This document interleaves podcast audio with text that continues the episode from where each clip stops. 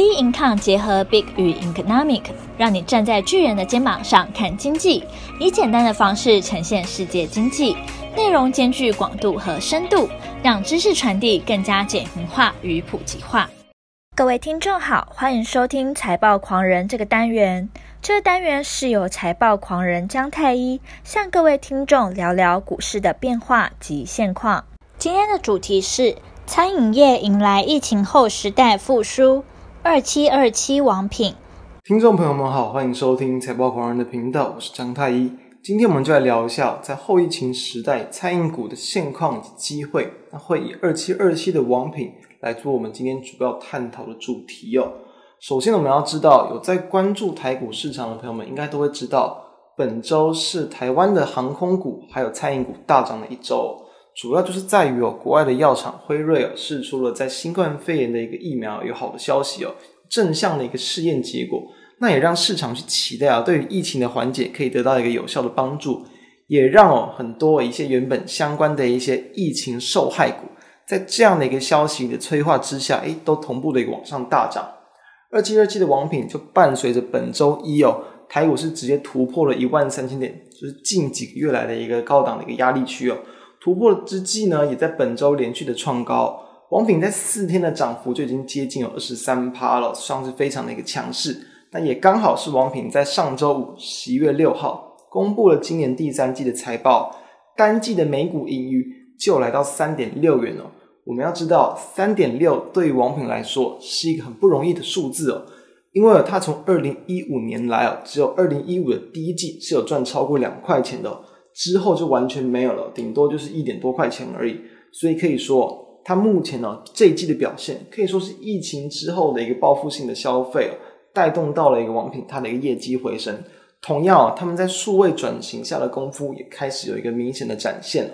第三季他们的营收其实已经创下历史的一个次高，仅次于啊在二零一四年第三季大约四十五点四亿元左右。本季是四十四点六亿元，其实相差也不到一亿元，所以可以说已经又是再度接近到他们过往营运的一个高峰了。为什么有这样亮眼的表现？第一个还是在于说他们的一个 APP 在一个贡献是很多的。王品的 APP 其实他们叫做王品风美食嘛，其实就是有一些雷点啊，然后有一些这个可能定位啊等等一些比较客制化的一些服务。那这个 A P P 呢，是在二零一二年他们就开始使用了，但是我们都知道嘛，其实在过去几年呢，可能推到五年前呢，大家要去做餐厅定位，比较少会去用那个网络 A P P 嘛。或是用手机 APP 等等，一定哦，大部分呢可能就是可能电话定位啊，或者是线上一些定位为主。那因为 APP 呢，他们也是考量到这样的一个情况，他们在去年啊是做出了一个明显的转型哦，直接去打掉重练了，帮系统去做优化功能的一些升级。那也让这个他们在这个过往几年累积的这个会员数都直接就砍掉重练。目前来看啊，其实确实是有一个比较明显的一个转机哦，在一个 APP 这样的一个带动之下，他们其实这个短短的时间之内哦，大概在七到九月的一个振兴券的一个活动，就会员数快速的增加了三十万哦，创造超过三亿元的营收哦。同时哦，因为这个 APP 它有这个累积点数啊，然后可能一些个人化的一些服务啊，会让更多人会愿意到呃，应该说王品集团啊来去做消费，所以说我这是他们的一个这个重要工程之一哦。那在后市的一个这个计划呢，当然，王品他们都还是会有持续的一些展店啊，或者是加速品牌转型的一些动作。同时呢，他们有去搭配到，不管像是全年等等，都会有去推出一些，不管像是可能青花椒、十二 mini 啊等等的一些这个鲜食哦，在便利商店或者是超商等等来去做一个搭配推出，都会有利他们的一个品牌的一个效应去做推升。同时，我们要知道，就股价的评价面来看。其实王品在过往是可以去成交到大约二十到三十倍左右本益比的一个情况。我们刚刚知道嘛，它在最新一季单季的获利是来到三点六块钱的。那对照它目前的一个股价，其实还成交在大约九十五块钱左右。大家可以自己去试算一下啊。假设如果说全年有机会，可能赚到十啊，甚至十五块钱以上。的一个这个幅度啊，那对照这样的一个过往比较高本益比的一个幅度，确实我们认为要去突破百元的关卡，甚至向更高的一个价位去迈进，其实是这个没有问太大问题的。所以我基本上来说，这个地方